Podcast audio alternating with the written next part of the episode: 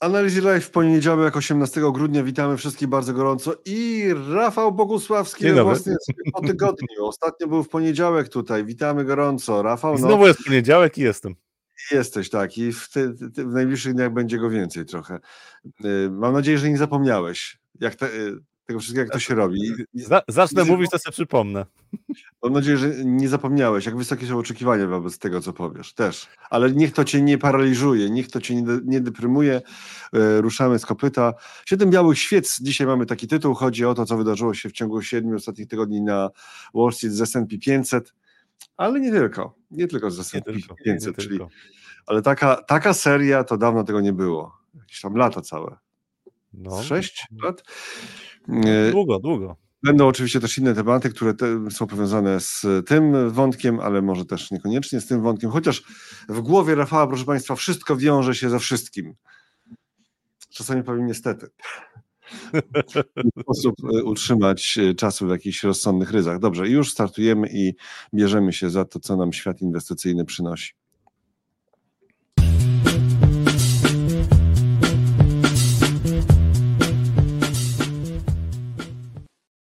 Rafał Bogusławski, Robert Stanilewicz, witamy w Analizach Live i zaczynamy właśnie od tego, co wydarzyło się ostatnio z tym najważniejszym indeksem giełdowym świata, czyli i generalnie z rynkami, bo to pasjonujące rzeczy po tym, jak oczywiście w ubiegłym tygodniu jeszcze, ale to ciągle to echo i fale i zmarszczki w czasoprzestrzeni ciągle są, czyli to, co zasugerował, zasygnalizował John Powell, ale także ten wykres słynny kropkowy, co pokazał, że jednak w tym roku, 2024 roku, obniżki stóp procentowych w Stanach i to w większej skali niż wcześniej się spodziewano, czyli niż wcześniej sam Fed sygnalizował na różne sposoby i to jest, proszę Państwa, właśnie to są te 7 świeczek białych w górę, czyli 7 tygodni wzrostowych na S&P 500, Rafale.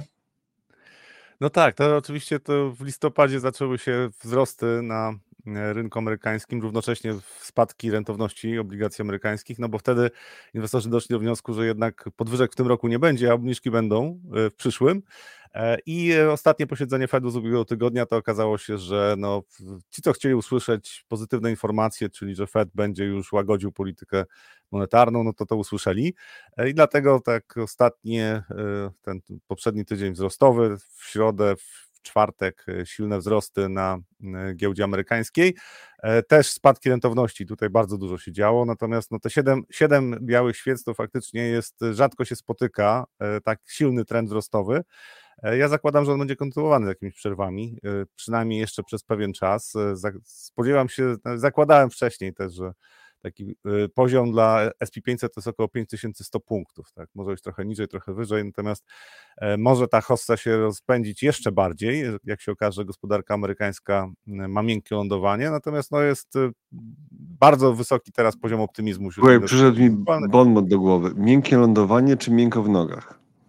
No i może być miękko w nogach przez pewien czas przynajmniej, bo bardzo wysoki poziom optymizmu na rynku wśród inwestorów indywidualnych i ta wypowiedź Powella też została interpretowana jednoznacznie, bardzo optymistycznie, no więc rynki rosną. Pytanie, czy pojawi się jakaś korekta, bo na razie jeszcze według mnie to odwrót od tego trendu wzrostowego, to jeszcze trochę czasu by potrzeba, żeby ci inwestorzy, którzy w tej chwili się dołączają do trendu wzrostowego, jeszcze trochę powinni zarobić, dopiero potem może być ten spadkowy, a może być tak, że nie będzie bessy, czyli nie będzie jakiejś bardzo dużej korekty, rynek po prostu skonsoliduje się w okolicy szczytu wszechczasów, czyli powyżej 4800 punktów na SP500, Nasdaq 100 już szczyty wszechczasów testuje właśnie, Dow Jones zanotował szczyty wszechczasów, znaczy Nasdaq 100 też i no WIG też szczyty wszechczasów, więc to masz teraz Nasdaq.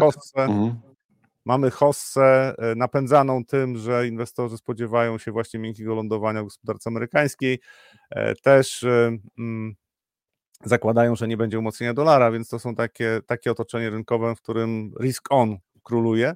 Nasdaq 100, tak, jesteśmy na tych poziomach, na których byliśmy troszkę wyżej, końcówka ubiegłego roku i tutaj też no, siła rynku pokazuje, że jeszcze pewnie trochę wzrostu przed nami, być może dużo wzrostu przed nami. Natomiast warto pamiętać, że przy takim rynku, przy tak dynamicznych ruchach to też korekty mogą się pojawiać w zaskakujących momentach, wtedy jak się większość nie spodziewa. Natomiast ewidentnie jest w tej chwili granie na to, że Fed będzie obniżał stopy procentowe nie dlatego, że gospodarka wejdzie w recesję, ale tylko dlatego, że zwalczyli inflację. Ale co innego Powell mówi 1 grudnia, tak? A co innego 13 grudnia, a teraz jeszcze w piątek, tutaj cytuję za Marcinem Mierzwą z stuk.pl, o tym, że w trakcie dnia, to było w piątek, 15 grudnia, pojawił się pierwszy komentarz do środowej decyzji Fedu ze strony prezesa Fedu w Nowym Jorku, który zabrzmiał jak Powell z 1 grudnia, a nie z 13 grudnia z kolei. Czyli no, ale to... ostrożniej. Może teraz będzie jednak odkręcanie, może coś się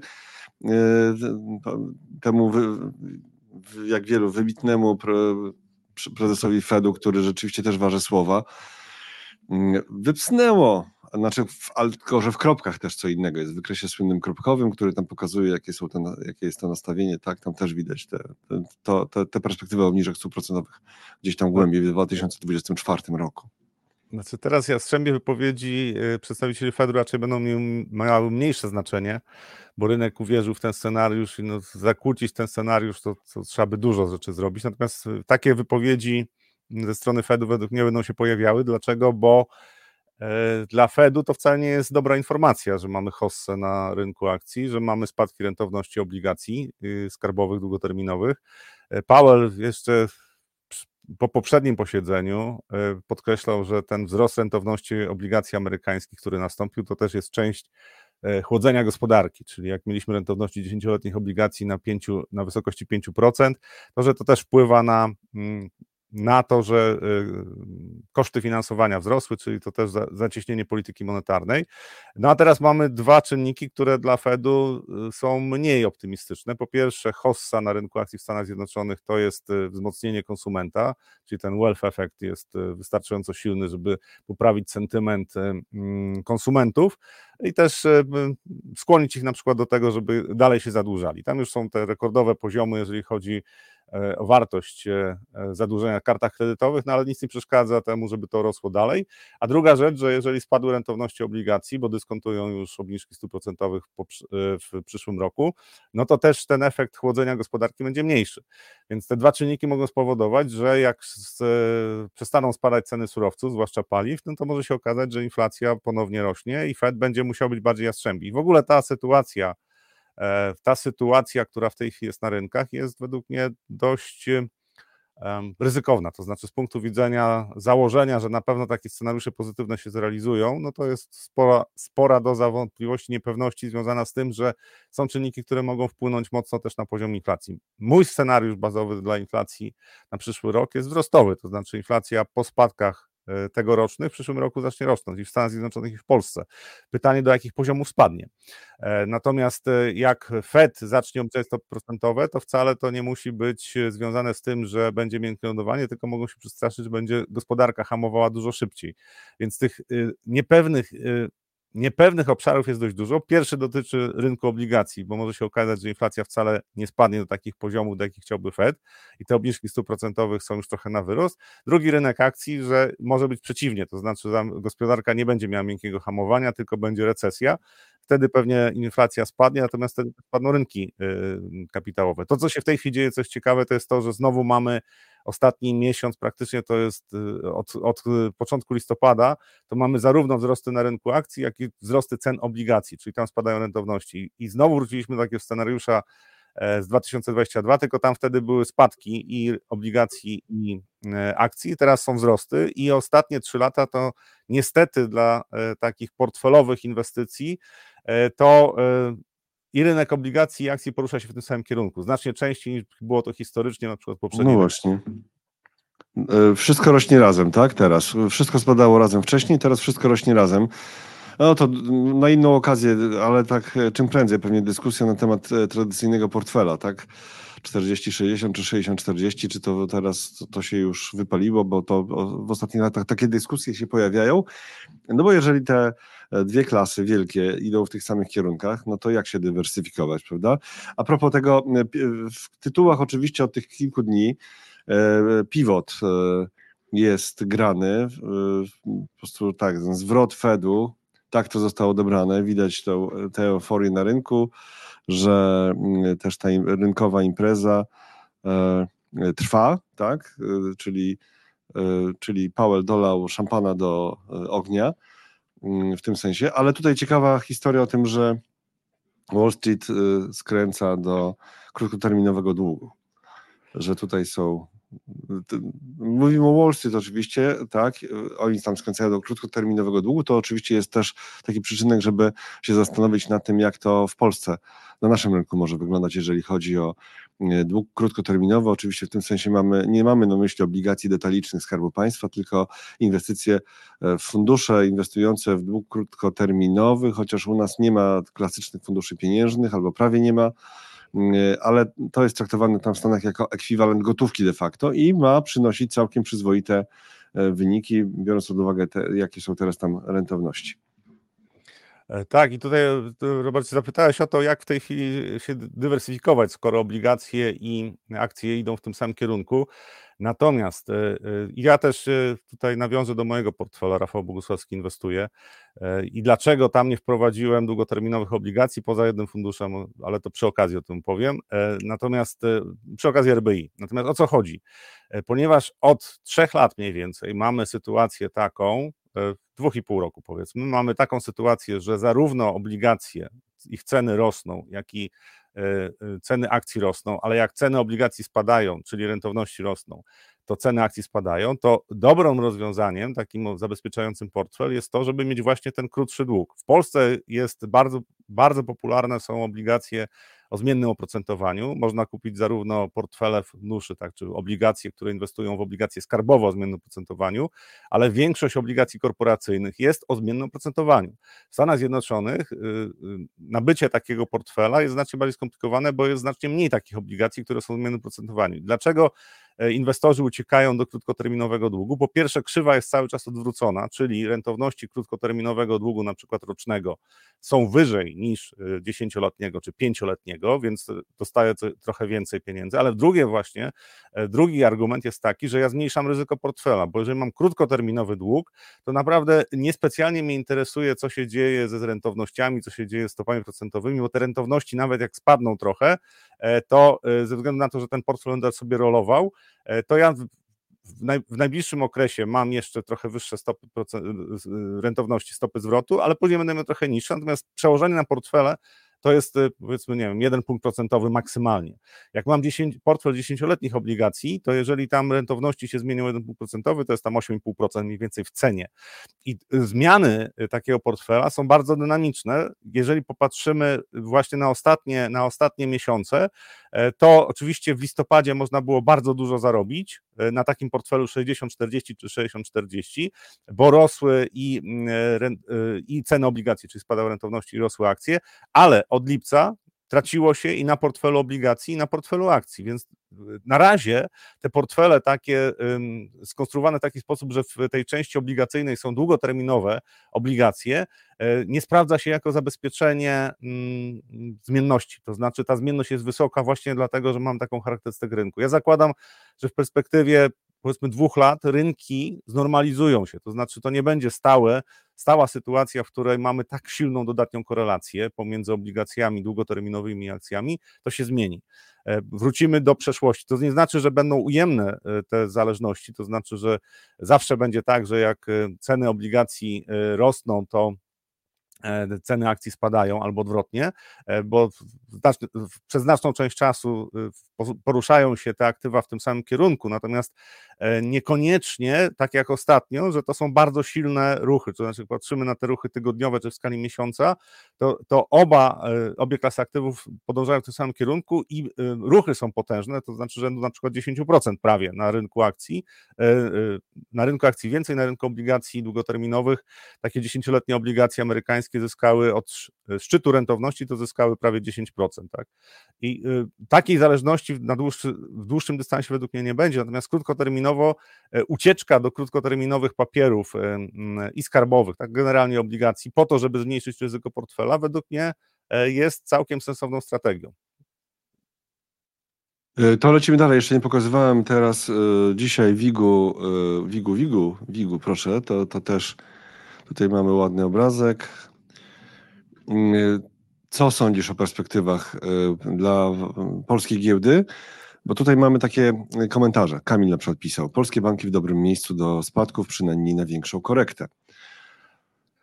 Znaczy, patrząc na nasz rynek, zakładam, że ta hossa jeszcze ma paliwo, natomiast zgadzam się tylko, że tutaj zawsze jest problem z timingiem, tak? Że to jest dobre miejsce na korektę, to nie znaczy, że ta korekta się pojawi, mówię o bankach.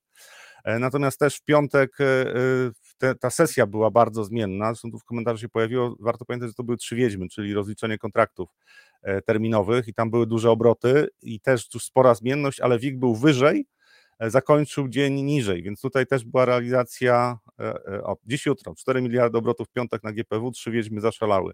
Była realizacja zysków, zmiany w portfelach, pytanie, czy to będzie kontynuowane i tutaj w najbliższych dniach pojawi się jakaś większa, bardziej rozbudowana korekta. Powiem szczerze, że z punktu widzenia hossy to jest całkiem pozytywny scenariusz, żebyśmy spadli na przykład poniżej 75 000 punktów na WIG-u przejściowo i w styczniu kontynuowali wzrosty zamiast tutaj rajdu Świętego Mikołaja, który powinny być ostatnie dni grudnia, czy okres międzyświąteczny, to powinien być dobry, no jeżeli okaże się, że będzie słabiej, no to wtedy pojawi się trochę pesymizmu, a według mnie cały czas jeszcze, jeżeli mówimy o polskiej giełdzie, my mamy perspektywy wzrostu.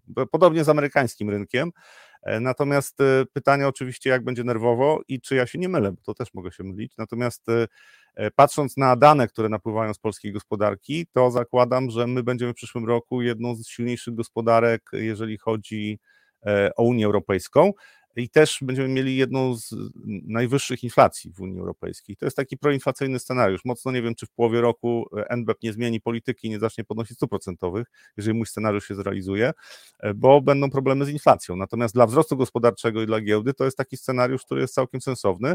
W dodatku nasza giełda, czy nasza gospodarka będzie dostrzegana przez inwestorów, bo w porównaniu na przykład z niemiecką będzie znacznie lepiej się zachowywała i będzie porównywalny, oczywiście wzrost powinien być trochę wyższy niż w Stanach, ale na razie mamy Stany Zjednoczone jako gospodarkę z tych dużych gospodarek, która ciągnie gospodarkę światową, rozczarowanie Chinami, Unią Europejską, Japonią i mamy Polskę, oczywiście to nie jest ta skala, ale mamy Polskę, która jest dostrzegana, bo mamy szansę na całkiem sensowny wzrost gospodarczy, więc dla mnie WIG, jakby pojawiła się teraz korekta, nawet taka szybka korekta i silna, 6-7%, no to według mnie całkiem dobrze. Znaczy to rynki bez korekt stają się mało stabilne, a hossa zazwyczaj trwa dłużej niż w większości się wydaje to możliwe. Ja zakładam, że tak będzie na WIG-u. Będzie trwała dłużej niż w większości wydaje się to możliwe. Pamiętajcie, drodzy, że to są opinie Rafała. Mimo wszystko z całym szacunkiem, ale Rafał nie dysponuje urządzeniem do przenoszenia się w czasie. Jeszcze pracuje nad tym, ale jeszcze nie dysponuje, więc na przykład to, że inflacja będzie rosła, to jest Rafał opinia, bo Rafał, wybacz, że o tym, że zwracam na to uwagę, ale też żeby potem uniknąć takich sytuacji, gdzie na przykład świat się ułoży trochę inaczej i za pół roku, za 10 miesięcy będą pretensje tutaj na kanale czy w innych komentarzach. Jest też spora grupa ekonomistów, którzy widzą inny scenariusz mimo wszystko, tak, że jednak scenariusz taki dalej dezinflacyjny, nie w tym tempie, jak było w ostatnich miesiącach, ale jednak, że inflacja raczej będzie spadała, no ale tak to jest z tą dyskusją. Ale generalnie tutaj jeszcze pokazuję, wracając do samego rynku giełdowego w Warszawie, tutaj pokazuję WIG Banki teraz za ostatnie 3 miesiące, tak, i to jest interwał dzienny i widać w tych dniach, że tak wyhamowało trochę, tak, wyraźnie, że jest takie parkowanie na bankach akurat. No, warto pamiętać o tym, że my zaczęliśmy wzrosty w październiku, na początku października, gdzie reszta świata, może nie reszta świata, ale Europa, a przede wszystkim Stany Zjednoczone, zaczęły te wzrosty w listopadzie. Więc my jesteśmy znacznie bardziej zaawansowani, jeżeli chodzi o wzrosty też w czasie.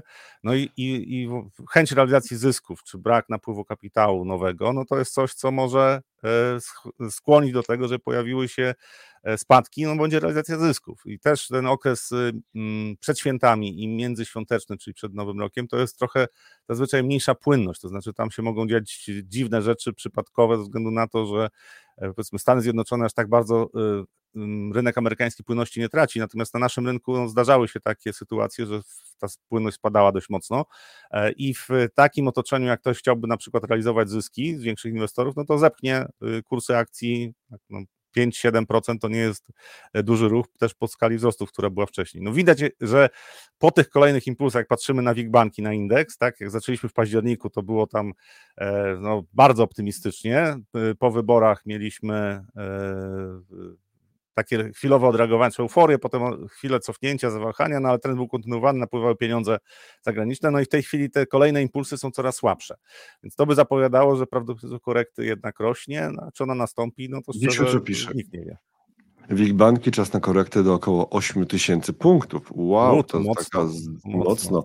A teraz jest WIG Banki za 2 lata i tutaj jest interwał tygodniowy i o ile na tych innych wykresach takich głównych indeksów to faktycznie było to 7 świeczek do góry i wyraźnie, to tutaj na końcu już te ostatnie 2 tygodnie to tak właśnie słabiej.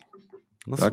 słabiej. Natomiast no, też podkreślam to, że nasza giełda zazwyczaj jest bardziej zmienna, czy WIG20 jest bardziej zmienna niż S&P 500 i no my rośniemy o miesiąc dłużej, więc realizacja zysków na tych poziomach według mnie no to jest coś, co jest bardzo prawdopodobne. Czy będzie korekta do 8000 punktów, no to musiała być naprawdę duża korekta w Stanach Zjednoczonych też na Dow Jonesie, na głównych indeksach i taka korekta no, z 8% co najmniej, to wtedy to cofnięcie u nas by było równie potężne, natomiast oczywiście są czynniki jeszcze zewnętrzne, geopolityczne, bo może się wydarzyć coś, czego w tej chwili nie bierzemy pod uwagę, chociażby to, co informacja w sobotę się pojawiła, że główni przewoźnicy przestają przepuszczać statki przez Morze Czerwone i Kanał Sueski. To jest sobotę informacja. I tutaj może być jeszcze sporo niespodzianek, jeżeli chodzi na przykład o handel międzynarodowy, transport też surowców. I pretekst w takim miejscu, w którym w tej chwili jesteśmy i na WIG Banki, i na WIG-u, i na SP500, i na Nasdaqu, przy takim optymizmie inwestorów, to pretekst do korekty to może być cokolwiek. To znaczy, tu naprawdę to nie będzie zaskakujące. Dlaczego? Bo emocje bardzo szybko się potrafią zmienić. Tak krótkoterminowo po prostu będą wszyscy w jednym kierunku, czyli ucieczka. Ci, którzy kupowali ostatnio banki, będą sprzedawali, żeby ograniczyć straty. Ci, którzy mają zyski, będą realizowali zyski. Optymizm jest wysoki, więc taka korekta jest prawdopodobna. Zgadzam się, korekta będzie głęboka. Kamil napisał do nas, zachęcamy do pytań, do części pytań wrócimy już na koniec, do pytań, do waszych komentarzy, jeżeli oglądacie nas już w postaci filmu, to też zachęcamy do tego, byście zostawiali komentarze pod filmem i zachęcamy też do zrobienia sobie subskrypcji kanału Analizy Live i włączenia powiadomień. Oczywiście też nieustający koncert życzeń. Możecie pisać, kogo chcielibyście tutaj zobaczyć. Oczywiście też staramy się szukać osób, które niekoniecznie mają swoje wielkie kanały i występują też non-stop w internetach, tylko odkrywać jakieś perełki, które staramy się zapraszać. Te owe perełki. A propos tego, co mówiłeś, to znaczy, że byliśmy prowodyrem Hossy, by nie powiedzieć protoplastą Hossy. Protoplastą. Ale to plastą? Proto? Znaczy, a w jakim kontekście to mówisz? Znaczy o tym, że mówiliśmy... No, że wcześniej były wzrosty, że rośniemy dłużej, że wcześniej były wzrosty. To nie my, nie, mówię o rynku polskim. Bo to się pretekstem było oczywiście założenie przez inwestorów zagranicznych, że wygra opozycja. będzie zmiana władzy i to było dyskontowane na początku października, gdzie jeszcze nie było sygnałów na rynkach światowych, że tak dobrze będzie w kolejnych 2 miesiącach. No i myśmy trochę wcześniej po prostu zaczęli ten ruch wzrostowy, natomiast oczywiście bez tego, co się dzieje na świecie, to ten wzrost wzrostowy by skończył się znacznie szybciej, natomiast optymizm inwestorów rośnie, przestało im przeszkadzać to, że są wysokie stopy procentowe. Ciekawe też ci, którzy mówili w 2022 roku, jak Fed zaczął podnosić stopy procentowe, że hossa musi się skończyć, bo koszty funkcjonowania firm będą za duże, no i oczywiście teraz są koszty finansowania coraz wyższe, natomiast hossie się to nie przeszkadza na razie.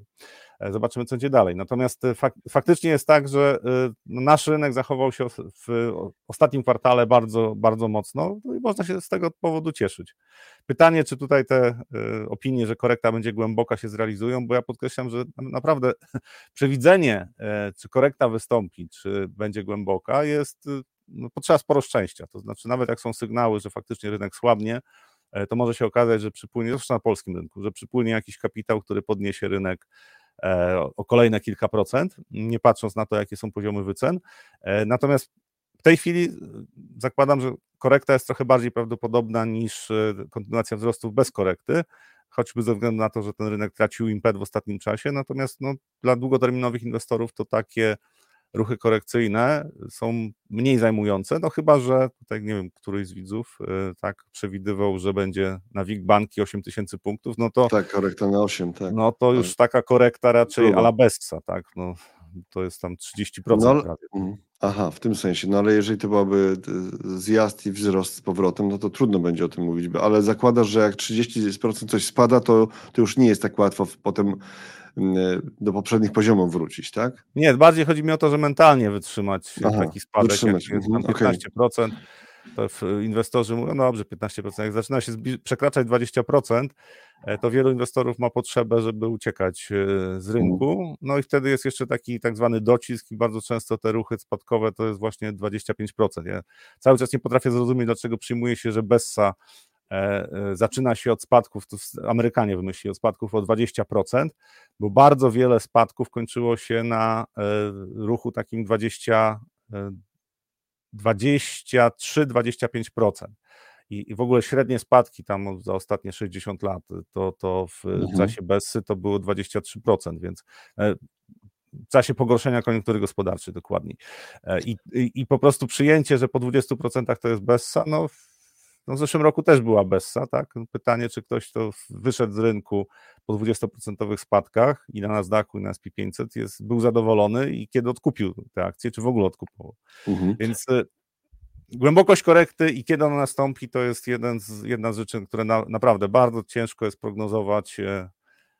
Natomiast warto się przygotować na to, że ruchy mogą być szybkie i silne. Podkreślam, jest naprawdę wysoki poziom optymizmu. To jest zupełnie inna sytuacja niż była na początku tego roku i taka sytuacja, jak była w październiku. Tak? U nas wtedy też nie było tak optymistycznie. Byliśmy po korekcie tak 3-miesięcznej prawie, lipiec, sierpień, wrzesień, 2-miesięcznej u nas, tak, na świecie już prawie trzeci miesiąc i wtedy było trochę bardziej pesymistycznie, teraz jest dużo optymistycznie i paradoksalnie to sugeruje, że korekta może się pojawić. Wisi cały czas komentarz Kamila, zgadzam się, korekta będzie głęboka, dlatego że tutaj jest ciąg dalszy do tego komentarza, bo Arek napisał do Kamila, to już nie ma co kupować akcji na razie, czekać na korektę mówisz? Tutaj Kosiorek krzyczy od miesięcy Bessa, Bessa.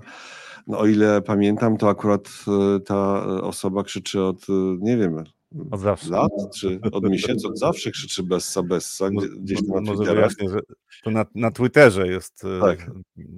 Jest osoba, która właśnie cały czas pokazuje, jakie będą... Proszę, że cytujemy, ale tutaj komentarz Arka zacytował nazwisko, a nazwisko nie jest... Pisze pod swym nazwiskiem, więc to chyba nie jest problem, że zostanie zacytowane to. Okej. Ale też... tutaj Paweł jeszcze dorzucił spadek o 30%, wymaga wzrostu o 50%. Co tu jeszcze było o PPK, że właśnie tutaj Paweł pisał na PPK, co miesiąc wpływa już pół miliarda się poprawił za chwilę, a 60% idzie na GPW. OK. I lecimy. Banki, wyceny z sufitu. Proszę przeczytać rekomendacje analityków Boś Bank. Zastanawiam się, skąd takie, tak? Skąd takie wyceny, jak rozumiem. Znaczy to w ogóle, jeżeli chodzi o analityków, to też to się dzieje na Wall Street w tej chwili, bo właśnie zmiany prognoz na przyszły rok, nie wszyscy się wycofują z tych niedźwiedzich prognoz, bo tam na ten rok... Ale za chwilę o tym, tak?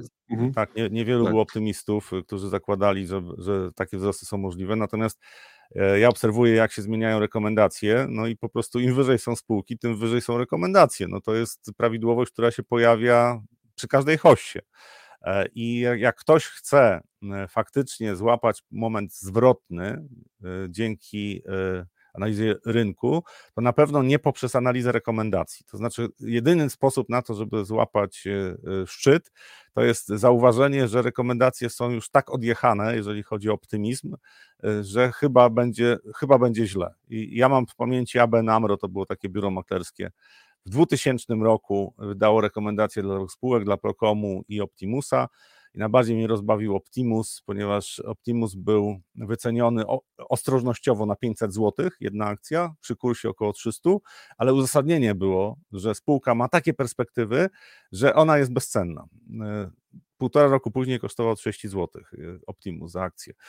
I teraz pytanie jest, czy to, co się dzieje na Wall Street, nie jest już właśnie taką dorabianiem historii do tego, co się wydarzyło na rynku. To znaczy nie spinają się modele, no bo jeżeli jesteśmy, za chwilę będziemy pewnie na 4800, jak patrzymy na S&P 500, no może nie za chwilę, tak, może to będzie początek przyszłego roku, no ale jak teraz przedstawić prognozy dla spółek, które wchodzą w skład indeksu, żeby to się jakoś spinało, czy zakładamy, że będą spadki, no i wtedy faktycznie te wcześniejsze rekomendacje czy poziomy docelowe można utrzymać, no czy jednak zakładamy, że będą wzrosty kontynuowane, no ale to trzeba znaleźć sposób na to, żeby wycenić te spółki, które są w indeksach na przykład 500, żeby były wycenione wyżej. I to się dzieje, to znaczy patrząc średnio na rynku w tej chwili te prognozy są podnoszone i to też jest jedna z rzeczy, którą ja, tak jak tutaj był komentarz o polskich bankach, o wycenach polskich banków, no też biorę pod uwagę to, że jest po silnych wzrostach tendencja analityków do tego, żeby widzieć optymistycznie rzeczywistość jest znacznie większa niż wtedy, jak jesteśmy w beście.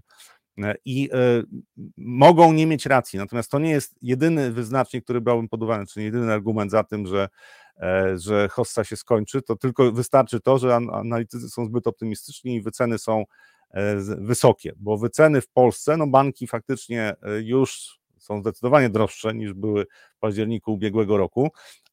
Wtedy to była niezwykła okazja, jeżeli chodzi o wyceny, natomiast to nie oznacza, że polskie banki nie mogą rosnąć, chociażby ze względu na to, że potencjał, jeżeli chodzi o generowanie zysków sektora bankowego, jest cały czas duży w Polsce.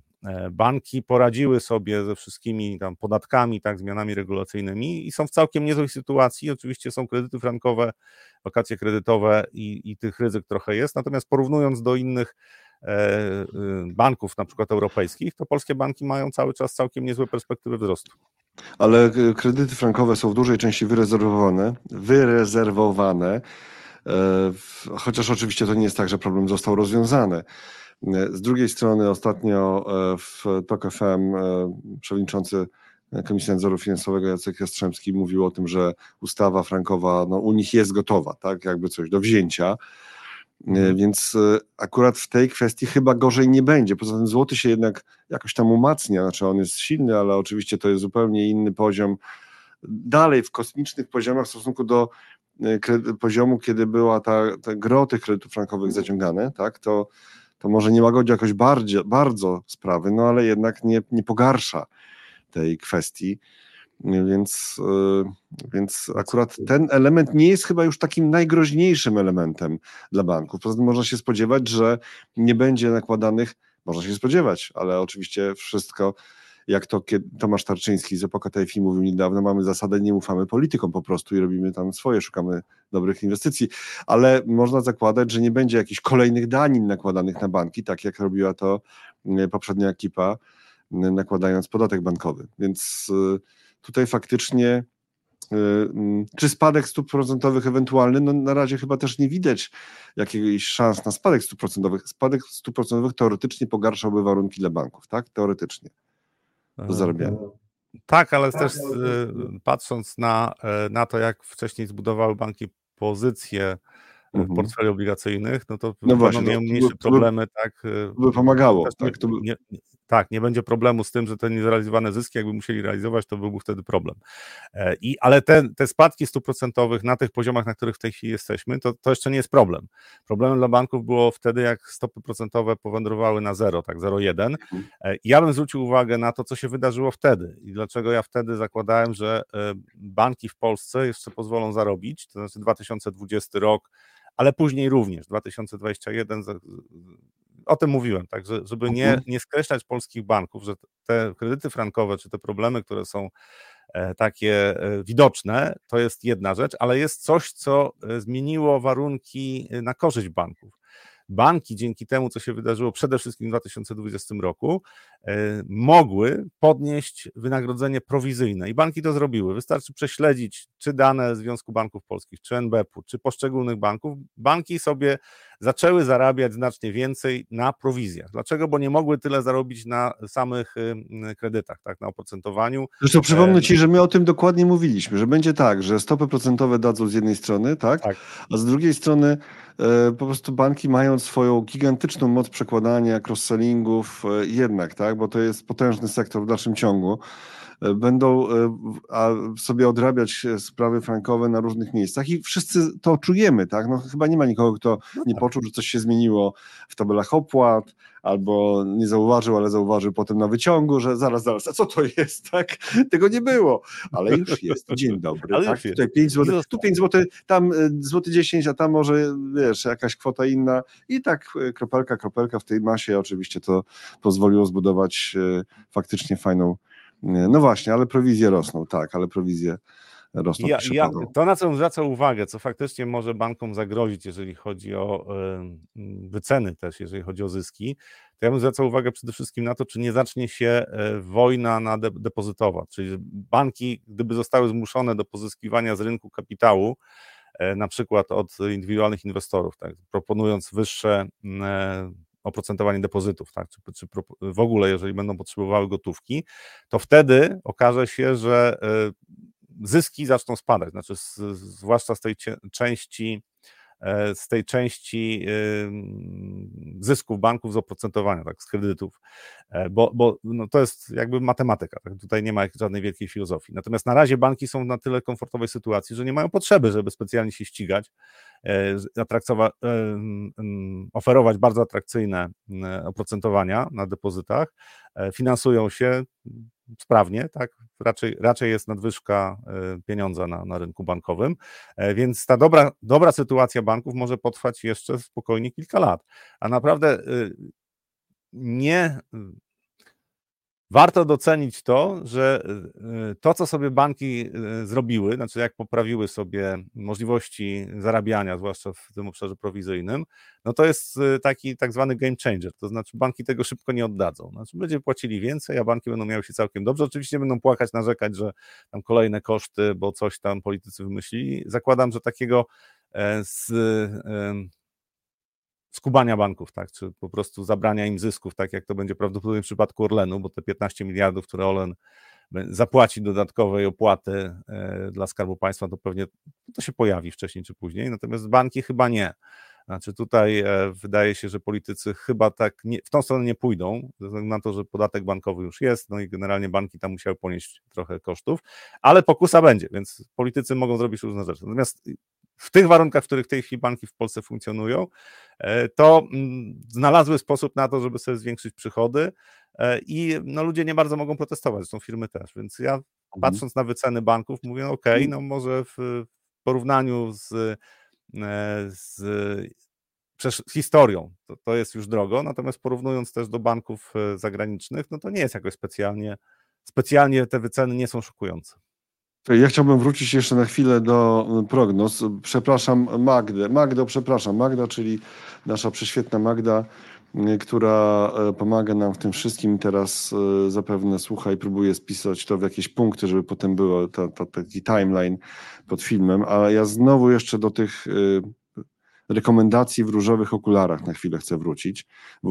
Dlaczego? Bo tutaj z jednej strony jest to ten efekt, że jak jest dobrze, to to te rekomendacje rosną, tak? Bo z jednej strony jest ten efekt psychologiczny, czyli słynny tam Kahneman i tak dalej, tak? Efekt kotwicy, który dotyka wszystkich, także profesjonalistów, ale w komentarzach swoich Paweł też zwrócił uwagę na ten bardzo też inny ważny mechanizm. Niech ja znajdę, bo Paweł jest bardzo aktywny w komentarzach. No właśnie, analitycy do rekomendacji wykorzystują prognozowanie trendu, czyli liniowo w górę. Tak działa analiza DCF, czyli zdyskontowanych przepływów finansowych. Zakładasz to samo dalej albo lepiej. To działa tak, że jak rośnie na przykład zysk, to się w modelach wycen zakłada trend kontynuacyjny i robią się wykresy, robią się wyceny z kosmosu. No ale tak, już nie idźmy długo, o tym może parę słów, tak? Tylko te wyceny z kosmosu też czasami, znaczy te zyski tak osiągają takie poziomy, które wydają się z kosmosu, a wiele firm takie zyski pokazuje i to jest też jedna z rzeczy, którą warto brać pod uwagę, że przy w miarę normalnym funkcjonowaniu gospodarki taka ekstrapolacja trendu jest sensowna do pewnego momentu, to znaczy te przewartościowanie akcji w pewnym momencie już pokazuje. Ale sam mówiłeś o tym, że te prognozy są teraz tak. Rethinking, tak, o prognozach, przemyślanie prognoz i one są podnoszone, bo już taki optymizm się pojawia i to zawsze tak działa, tak mówiłeś, że zawsze to tak działa, że jak jest dobrze, to prognozy też się dostosowują i są coraz lepsze i często sam też mówiłeś, że jak się ktoś opiera na prognozach dotyczących, nie wiem, spółek, tak, i buduje sobie na podstawie tego jakiś obraz przyszłości na rynku, to raz na jakiś czas może się mocno zawieść.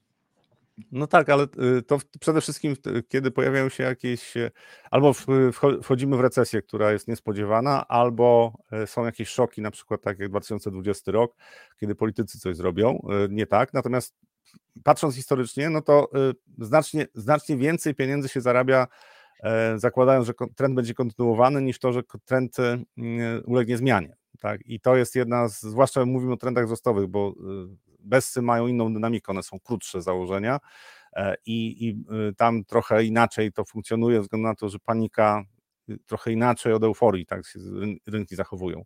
Natomiast też warto pamiętać o tym, że jak rosną wyceny aktywów, to George Soros napisał taką książkę Alchemia Finansów i on opisywał swoją koncepcję, że wtedy zmienia się, że wpływ wyższych wycen powoduje, że zmienia się warunki gry, to znaczy poprawia się sytuacja takich firm, czyli to jest taki samonapędzający się mechanizm i on może trwać znacznie dłużej niż większość zakłada, że to jest możliwe i według mnie jesteśmy w takiej fazie, natomiast znaczy ten mechanizm działa, to znaczy coraz wyższe wyceny, coraz większe przekonanie, że już nic złego się nie może wydarzyć, będzie napędzało rynek jeszcze przez pewien czas. Natomiast ryzyko jest takie, że jak już 90% uwierzy albo 80% uwierzy, że nic złego się nie stanie, to się wtedy zakończy trend wzrostowy, tak? Bo wszyscy będą mieli już te aktywa bardziej ryzykowne i nie będzie miał ich kto kupować. Pytanie, kiedy nastąpi? Nie wiem. No,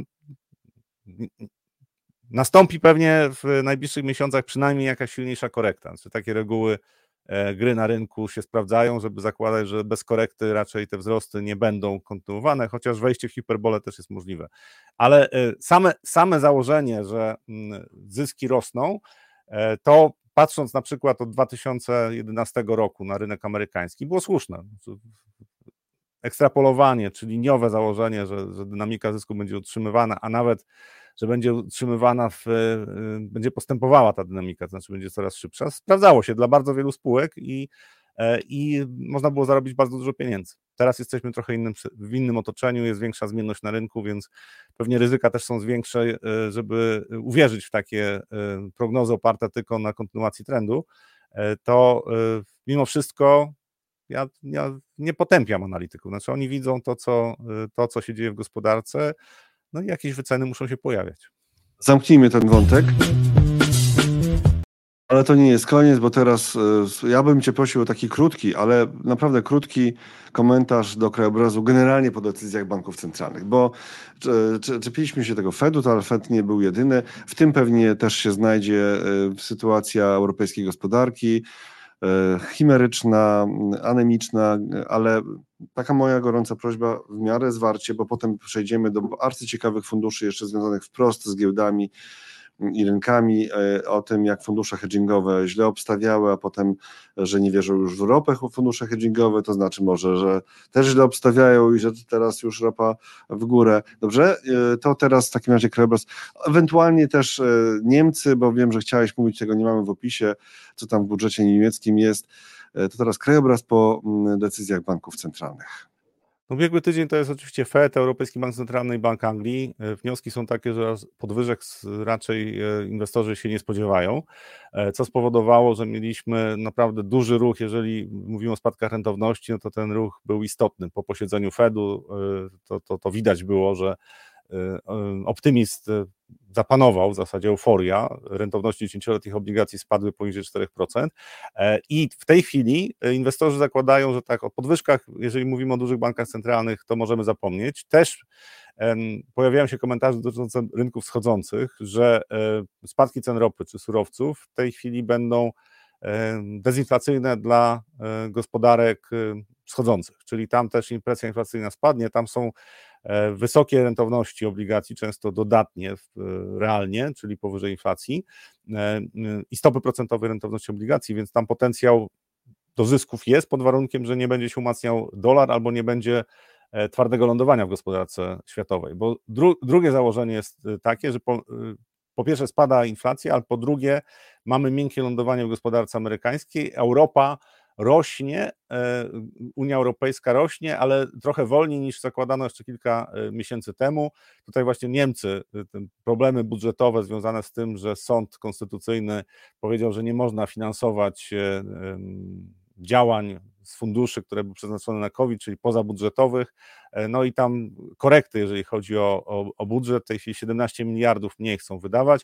Pytanie, jak to będzie funkcjonowało w przyszłym roku, bo ryzyko jest takie, że po prostu zabraknie na infrastrukturę, na inwestycje, które są potrzebne w Niemczech i ta gospodarka będzie słabsza. Zresztą Bank Centralny Niemiecki o tym mówi Instytut IFO, obawiają się, że bez stabilnego budżetu i wyższego deficytu nie będą w stanie, gospodarka niemiecka nie będzie w stanie odżyć. I Paweł tutaj, tak, Norges Bank ustalił główną stopę procentową na poziomie 4,5%, wskaźnik wzrósł o 0,25 punktu procentowego. Poinformowała instytucja, działania podyktowane jest przede wszystkim próbą stłumienia rosnącej inflacji. Ale to są pojedyncze banki, natomiast jak patrzymy na te największe banki centralne, to tutaj bym się zdziwił bardzo, gdyby szybko wzrosły stopy procentowe, natomiast ten scenariusz, który ja zakładam, to jest to, że inflacja w tej chwili w najbliższych miesiącach niespecjalnie będzie spadała. W Polsce być może jeszcze spadnie, jeżeli cena ropy i paliw nie przełoży się na inflację, natomiast gdzieś od marca, kwietnia będą problemy ponownie z inflacją. Ona zacznie rosnąć ze względu też na to, że ja zakładam, że ceny ropy naftowej pomimo spodziewanego spowolnienia gospodarczego będą raczej rosły w tej perspektywie. Ale dobrze, to jest jeden argument, że ropa jednak wzrośnie. Jakie są inne argumenty za twoim scenariuszem, że od jakiego miesiąca powiedziałeś? Marca? Mniej więcej marca, to też efekty bazy, że to działo wcześniej, ale też konsument, znaczy to, co się dzieje w Stanach Zjednoczonych, czyli konsumpcja na wysokim poziomie też podtrzymywana kredytem, to, że wzrost wynagrodzeń jest wyższy w Stanach Zjednoczonych niż inflacja, to są czynniki, które według mnie będą mocno rzutowały na to, co się będzie działo w przyszłym roku. Ale Europa, bo głównie teraz jesteśmy, już o Stanach dzisiaj bardzo dużo powiedzieliśmy, czyli tak, bardziej ten krajobraz, co w Europie. Europa będzie dużo bardziej uzależniona od surowców, też od pomysłów polityków dotyczących tego, co trzeba zrobić z zieloną rewolucją, bo tutaj też koszty mogą zacząć rosnąć. Też wycofywanie tarcz inflacyjnych to też jest jedna z rzeczy, która może w tym roku się pojawić, natomiast prawdopodobnie Europa będzie tym obszarem, w którym inflacja będzie relatywnie niska. To znaczy tutaj tylko chyba załamanie euro, waluty, tak, czy kurs euro jakby spadł, no tutaj ta inflacja mogła być mocno podbita. Natomiast patrząc na to, jak gospodarki europejskie się zachowują, niemiecka, francuska, ostatnie PMI, tak odczyty, raczej rozczarowujące, to tutaj presji takiej inflacyjnej wewnątrz nie będzie specjalnie dużej według mnie. Znaczy według mnie będą działania takie protekcjonistyczne, czyli politycy będą starali się różnego rodzaju cła wprowadzać, żeby zatrzymać tańszy import, natomiast siła gospodarki europejskiej raczej będzie relatywnie niska, to znaczy w porównaniu z Stanami Zjednoczonymi ta presja inflacyjna w Europie z tego powodu będzie niższa. Pytanie oczywiście, czy to się przełoży, ta niska inflacja i łagodniejsza polityka Banku Centralnego Europejskiego, to się przełoży na spadki rentowności na przykład włoskich obligacji, bo tam się mogą pojawić ryzyka kredytowe. Tak?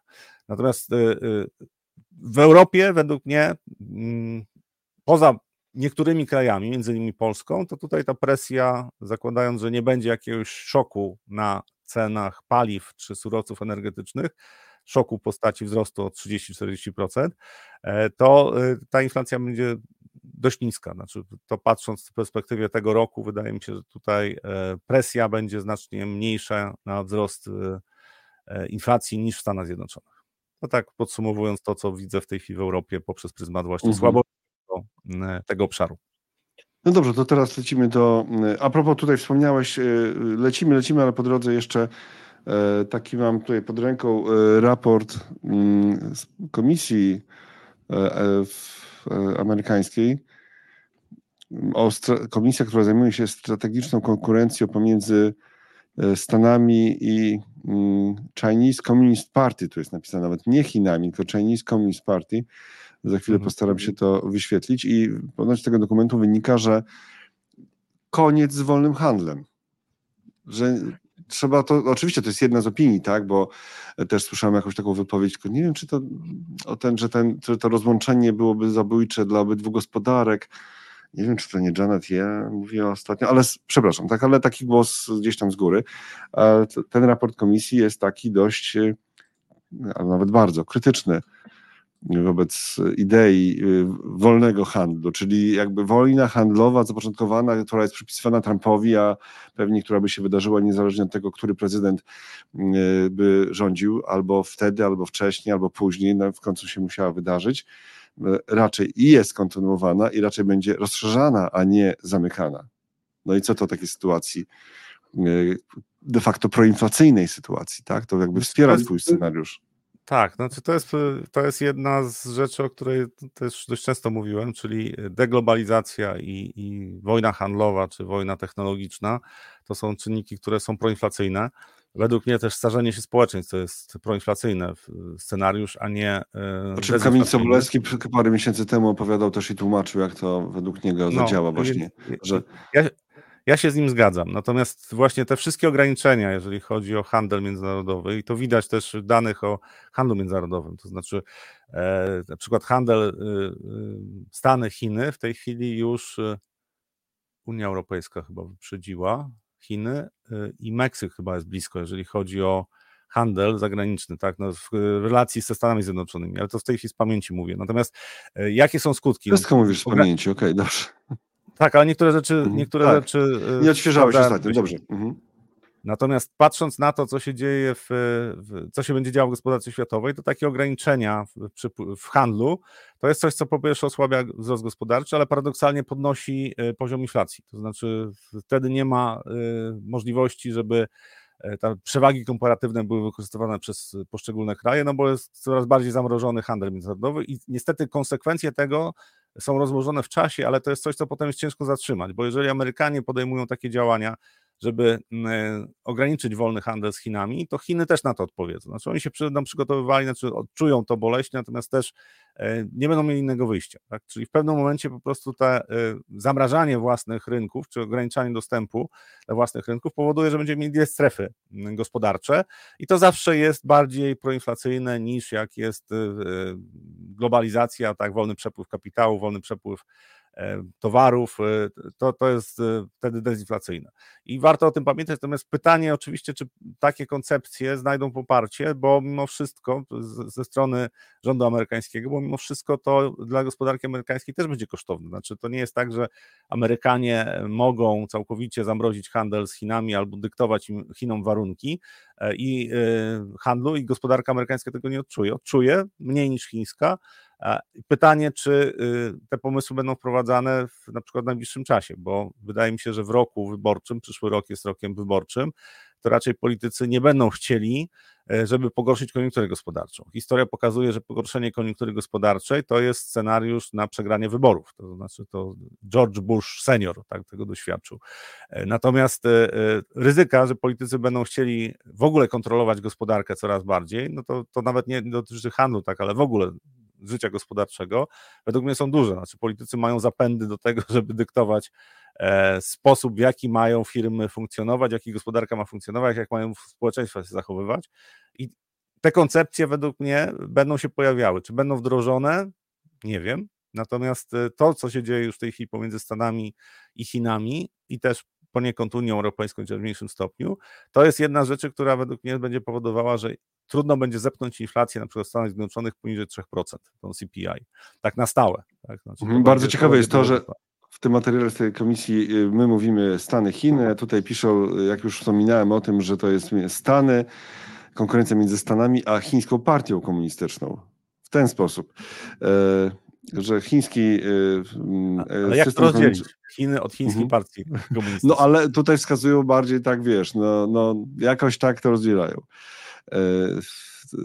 Jakoś się zrobiło tak, krajobraz po bankach centralnych miał być, za moją sprawą też wydłużyło się, przepraszam, bo ciekawy materiał moim zdaniem na temat tej konkurencji Stany-Chiny i wydaje mi się, że to był ciekawy wątek, ale teraz czym prędzej do hedge fundów, co one porobiły ostatnio, jakie z tego wnioski wyciągasz? Hedge fundy to jest piękny przykład tego, że hedge fundy najczęściej podążają za trendami i te trendy są wzmacniane przez hedge fundy. To informacje o kilku rynkach jest, jakie pozycje miały hedge fundy, na przykład jak jen, dolar do jena, tak, czyli za dolara trzeba było zapłacić 150 jenów, to hedge fundy miały rekordowe pozycje już, teraz jest korekta, to znaczy jen się umocnił na tej parze i hedge fundy nadal nie kapitulują, to znaczy zakładają, że trend osłabiania jena będzie kontynuowany.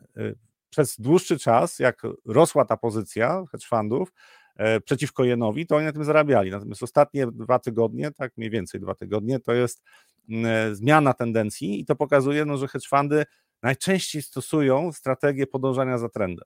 Znaczy bardzo rzadko są hedge fundy, które działają inaczej. To też powoduje, że na przykład rynki mają tendencję, wiele rynków, nie tylko akcyjne, mają tendencję do poruszania się znacznie dłużej w trendzie wzrostowym albo spadkowym niż większość zakłada. Między innymi przez hedge fundy. Natomiast hedge fundy w tych momentach zwrotnych mają najczęściej największą ekspozycję, tylko że w przeciwną stronę, którą niż powinni mieć.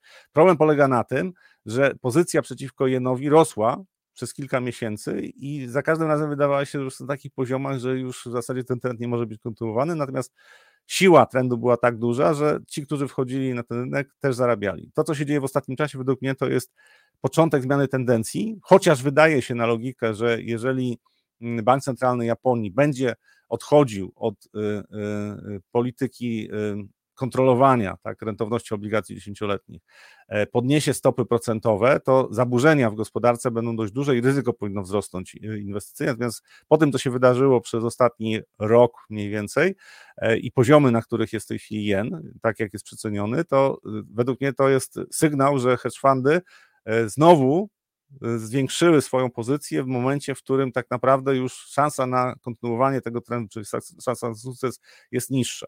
Hedge fundy też zmieniły w ostatnim czasie swoją pozycję na ropie naftowej. Wcześniej były przekonane, że będą wzrosty, czyli tam były długie pozycje ze strony spekulantów, może nie tylko hedge fundów, ale spekulantów i teraz już przestali grać na dalsze wzrosty, tam chyba 60 000 kontraktów jest sprzedanych przez spekulantów, czyli mają krótkie pozycje, a według mnie ropa naftowa już jest na takich poziomach, tam doszła do $68, teksańska ropa, że znowu granie na spadki niekoniecznie będzie się sprawdzało. Ostatnie zmiany też, które następują na pozycjonowaniu do dolara, czyli znowu spekulanci, w tym hedge fundy, znowu nie lubią dolara. Po ostatnim osłabieniu dolara zakładają, że to jest dobra pozycja tak grać na spadki dolara. Czy może mają rację, natomiast ja pokazuję, że spekulanci przy skali działania, które skali pieniądza, które jest angażowane, to jest właśnie jeden z czynników, który przeciąga trendy znacznie bardziej niż gdyby tych spekulantów nie było, natomiast potem ruchy w drugą stronę są też dynamiczne. To wynika właśnie z tego powodu, że bardzo często są to pozycje lewarowane, spekulacyjne, czyli jeżeli okaże się na przykład na jenie, że jen się dalej nie osłabia, czyli dolar-jen, ta para walutowa nie rośnie, to zakładam, że w perspektywie pół roku trend będzie spadkowy. Znaczy, jeżeli tutaj nie pokonamy tych tam 150 jenów za dolara, to właśnie hedge fundy spowodują, że będą stopniowo zamykały pozycje i być może jen za rok znowu będzie się osłabiał, tylko z niższych poziomów, tak? Bo gospodarka japońska może mieć sporo problemów. Natomiast to co tutaj się dzieje, patrząc na hedge fundy, to mamy silne rozkołasanie rynku i według mnie będzie się sporo działo na różnych klasach aktywów. Posłuchaj, bo big techy są bardzo optymistyczne. Okej, trochę mi tam się pomieszały te wątki, znaczy w odbiorze, bo było gdzieś tam ropa przemknęła, potem znowu jen, ale podsumujmy tą ropę, bo teraz idźmy w kierunku ropy przez chwilę.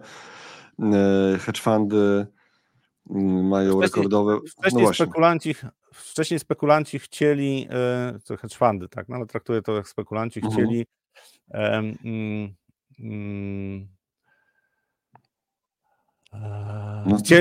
zakładali, że grają na wzrosty cen ropy, tak? W tej chwili już stopniowo rezygnują z tego i ostatnie dane, które Komisja Handlu, tak, która publikuje co tydzień takie dane pokazują, że optymizm dotyczący ropy naftowej znacznie zmalał. I to jest jedna z rzeczy, która też według mnie warto brać pod uwagę, bo hedge fundy bardzo często kapitulują jako całość, tak, w takich momentach, kiedy na rynku zaczynają się dziać ciekawe rzeczy, czyli jest prawdopodobieństwo zmiany trendu dość wysokie. I według mnie na ropie w najbliższym czasie tak może być. Ten poziom $68 na ropie teksańskiej to jest bardzo istotny poziom, $67-68. W tej chwili byliśmy dzisiaj, rano patrzyłem, $72 i według mnie te szanse na zmianę tendencji, przynajmniej na kilka miesięcy, są dość duże. Więc hedge fundy znowu pokażą, że są niewłaściwie spozycjonowane. A ja jeszcze pokażę ropę przez chwilę, okej, tak, właśnie za 3 miesiące, żeby było widać ten ostatni ruch na ropie. To jest ropa teksańska. No i tutaj jak patrzymy na pozycjonowanie tak spekulantów, to właśnie tak grudniowe spadki już ich tak zniechęciły, tak ich wymęczyły. Ten spadek 13-14% mniej więcej tak od końca listopada już tak ich wymęczyły, że poddali się. No i teraz pytanie, czy to jest tylko taki ruch korekcyjny wzrostowy w trendzie spadkowym, czy zmieniły się fundamentalne czynniki. Ja wspomniałem wcześniej o tym, że kanał Sueski nie będzie użytkowany, to znaczy duże firmy transportowe nie będą w tej chwili puszczały statków przez Morze Czerwone i kanał Sueski. Pytanie, jak to się odbije na cenie ropy naftowej. Według mnie jest szansa na to, że już ten czynnik spowoduje jakieś wzrosty cen ropy.